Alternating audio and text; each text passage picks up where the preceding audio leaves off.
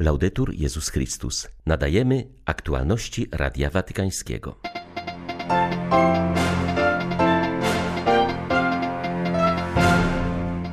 Papież Franciszek przyjął rezygnację dwóch watykańskich kardynałów, Roberta Saracha i Angela Comastriego.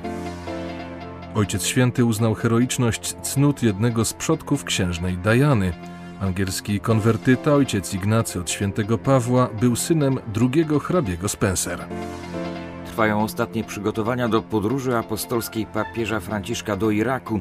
Zdaniem kardynała Leonarda Sandriego jednym z celów wizyty jest ukazanie światu możliwości braterskiej koegzystencji pomiędzy chrześcijanami a muzułmanami. 20 lutego witają Państwa Łukasz Sośniak i Krzysztof Bronk. Zapraszamy na serwis informacyjny. Papież przyjął rezygnację dwóch watykańskich kardynałów. Pierwszy to kardynał Robert Sarach, prefekt kongregacji do spraw kultu Bożego i dyscypliny sakramentów. W przeszłości był on również sekretarzem kongregacji do spraw ewangelizacji narodów i przewodniczącym papieskiej rady Cor Unum. W czerwcu ubiegłego roku skończył 75 lat. Drugi kończący dziś posługę purpura to kardynał Angelo Comastri, który od 2005 roku był papieskim wikariuszem dla Watykanu i archipresbiterem Bazyliki Świętego Piotra. Na jego miejsce Franciszek mianował kardynała Maura Gambettiego. Do niedawna był on kustoszem franciszkańskiego konwentu w Asyżu. W listopadzie ubiegłego roku papież włączył go do kolegium kardynalskiego.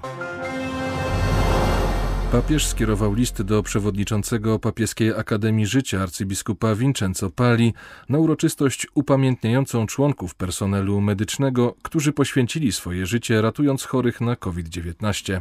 Pamiętam o ich wspaniałomyślności i heroiczności w posłudze przeżywanej jako misji, napisał Ojciec Święty.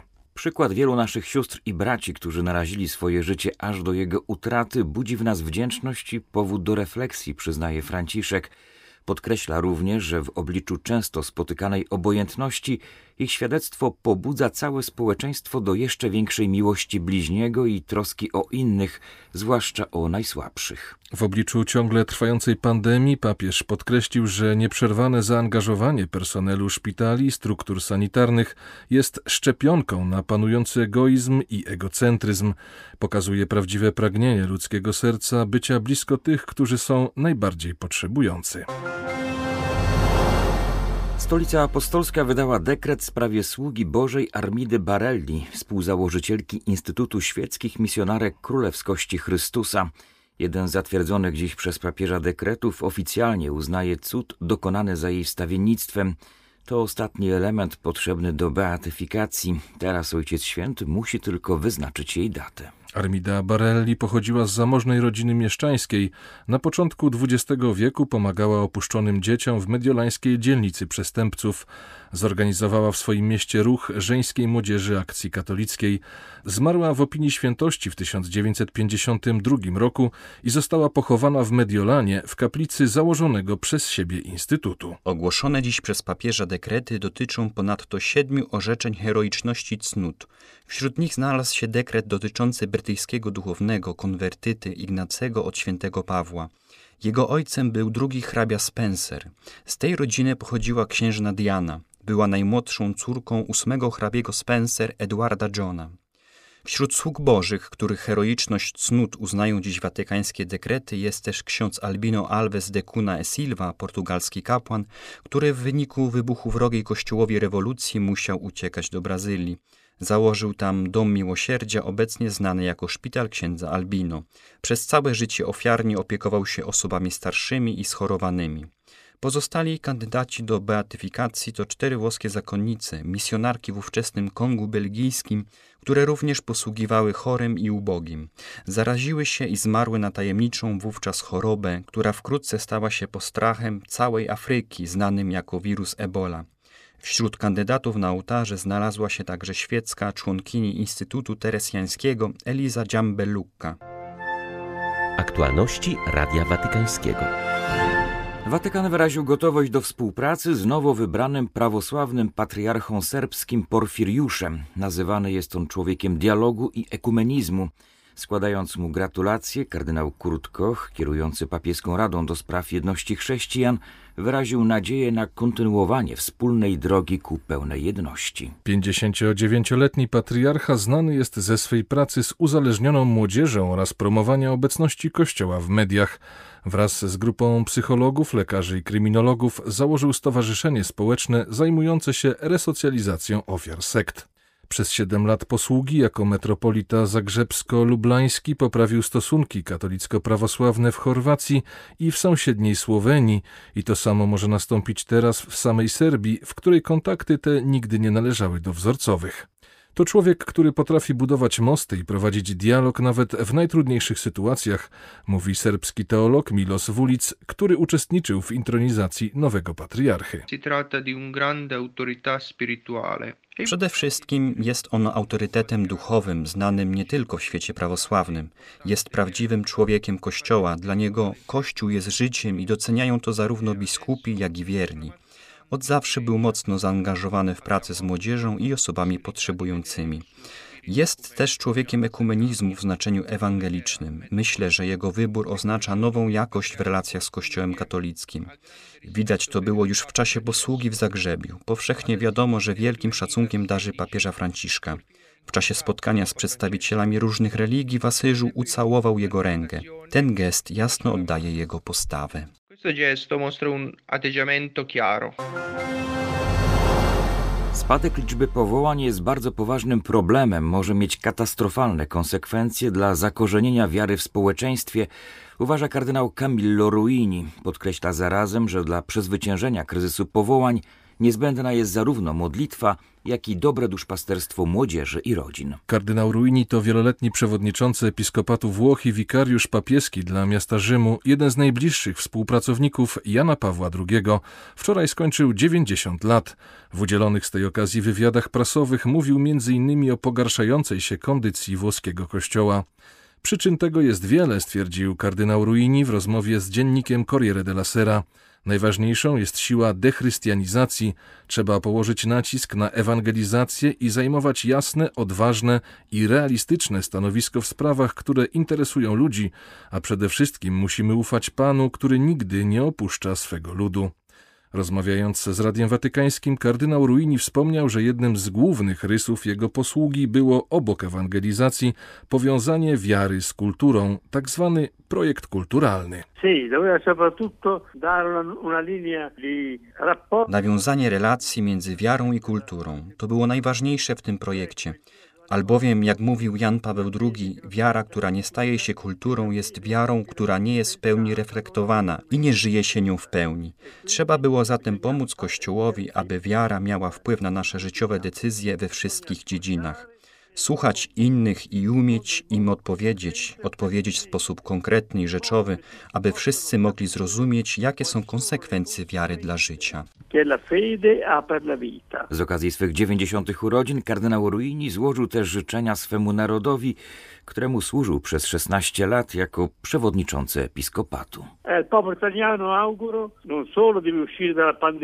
Narodowi włoskiemu życzę nie tylko wyjścia z pandemii, ale jeszcze bardziej wyjścia z kryzysu demograficznego, który jest najpoważniejszym kryzysem, bo nie ma dzieci, a bez dzieci naród umiera. Cała reszta nie zdoła tego zastąpić, bo to jest fundament. Życzę więc zaufania do Boga i zaufania do życia, by przekazywać życie biologiczne, ale też moralne poprzez chrześcijańskie wychowanie. E morale, l'educazione cristiana, eccetera, eccetera. Trwają ostatnie przygotowania do podróży apostolskiej papieża Franciszka do Iraku, która odbędzie się na początku marca. Ojciec Święty uda się do kraju zranionego wojną i przemocą, gdzie spotka się z mniejszością chrześcijańską i przedstawicielami innych religii. Zdaniem kardynała Leonardo Sandriego wizyta Franciszka jest przejściem od słów o braterstwie wyrażonych w dokumencie z Abu Zabi i w encyklice Fratelli Tutti do czynów i znaków pojednania Papież chce pocieszyć Irakijczyków, zwłaszcza lokalny kościół, ale jego celem jest też pokazanie całemu światu, że możliwe jest braterstwo chrześcijan i muzułmanów, uważa prefekt kongregacji dla kościołów wschodnich. Myślę, że jest to konkretny krok od słów do czynów, krok, który będzie jeszcze bardziej realistyczny, jeśli papież uda się zarazem potem do Libanu, kraju, który został określony przez Jana Pawła II jako kraj przesłania lub przez Benedykta XVI jako kraj laboratorium. Te określenia wzięły się stąd, że Liban jest żywym dowodem na możliwość pokojowej koegzystencji chrześcijan i muzułmanów. To bardzo ważne, żeby teorie o budowaniu braterskiego świata nie pozostawały tylko na papierze, ale były realizowane w konkretnym życiu ludzi i społeczeństw. Liban pokazuje całemu światu, że jest taki kraj, w którym chrześcijanie są mniejszością i żyją w pokoju z tymi, którzy stanowią większość, czyli z muzułmanami. Współistnieją z nimi w klimacie szacunku, ale nie zapominają o własnej tożsamości i są pełnoprawnymi obywatelami. Ze względu na to, że są mniejszością, wcale nie doświadczają mniejszego szacunku czy ograniczonych możliwości włączenia się w życie społeczne kraju. Di inserirsi nella vita sociale del paese. Arcybiskup Colombo po raz kolejny zażądał opublikowania rządowego raportu w sprawie ataków terrorystycznych, które miały miejsce na Sri Lance w niedzielę wielkanocną w 2019 roku. W zamachach na kościoły i trzy luksusowe hotele zginęło wówczas 279 osób, a 500 zostało rannych. Do ataków przyznała się lokalna grupa islamskich ekstremistów. W oświadczeniu wydanym kilka dni temu kardynał Malcolm Ranjit zaznaczył, że nie jest zadowolony ani ze sposobu, w jakim prowadzone było dochodzenie, ani z postawy organów ścigania.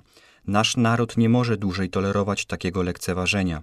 Jeśli komisja prezydencka i rząd nie zajmą się w końcu tą sprawą, zwrócę się do Międzynarodowego Trybunału Sprawiedliwości w Hadze, zapowiedział Purpurat. Raport końcowy Komisji Prezydenckiej powołanej w 2019 roku został przekazany prezydentowi i wkrótce zostanie omówiony podczas posiedzenia rządu, zapowiedział minister do spraw mediów i informacji Sri Lanki. Z inicjatywy Konferencji Episkopatu Polski odbył się czwarty Kongres Młodzieży Polonijnej Live. Skierowany jest do młodych Polaków żyjących z dala od kraju pochodzenia, ale blisko Boga.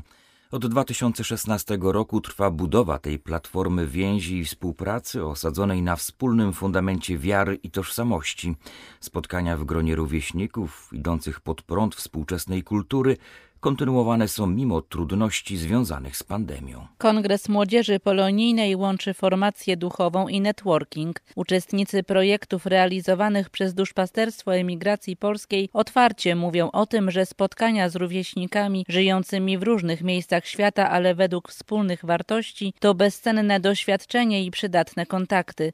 Zwłaszcza, że żyją oni w otoczeniu, które do Kościoła katolickiego nastawione jest co najmniej obojętnie lub nawet wrogo. Działania formacyjne prowadzone są w ramach programu Familijna Polonia.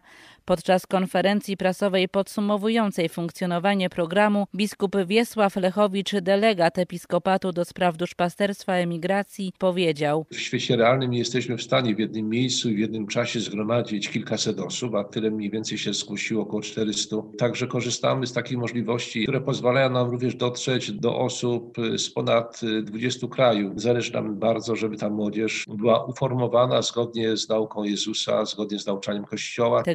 Spotkania młodych w ramach Kongresu Młodzieży Polonijnej Live będą odbywać się co dwa miesiące, łącząc ze sobą pracę w grupach, świadectwa i modlitwę. Najbliższy kongres 20 lutego odbędzie się pod hasłem Ja plus Ty równa się my i poświęcony będzie miłości kobiety i mężczyzny. Dla Radia Watykańskiego Elżbieta Sobolewska-Farbotko, Radio Bobola, Londyn. Były to aktualności Radia Watykańskiego. Laudetur Jezus Chrystus.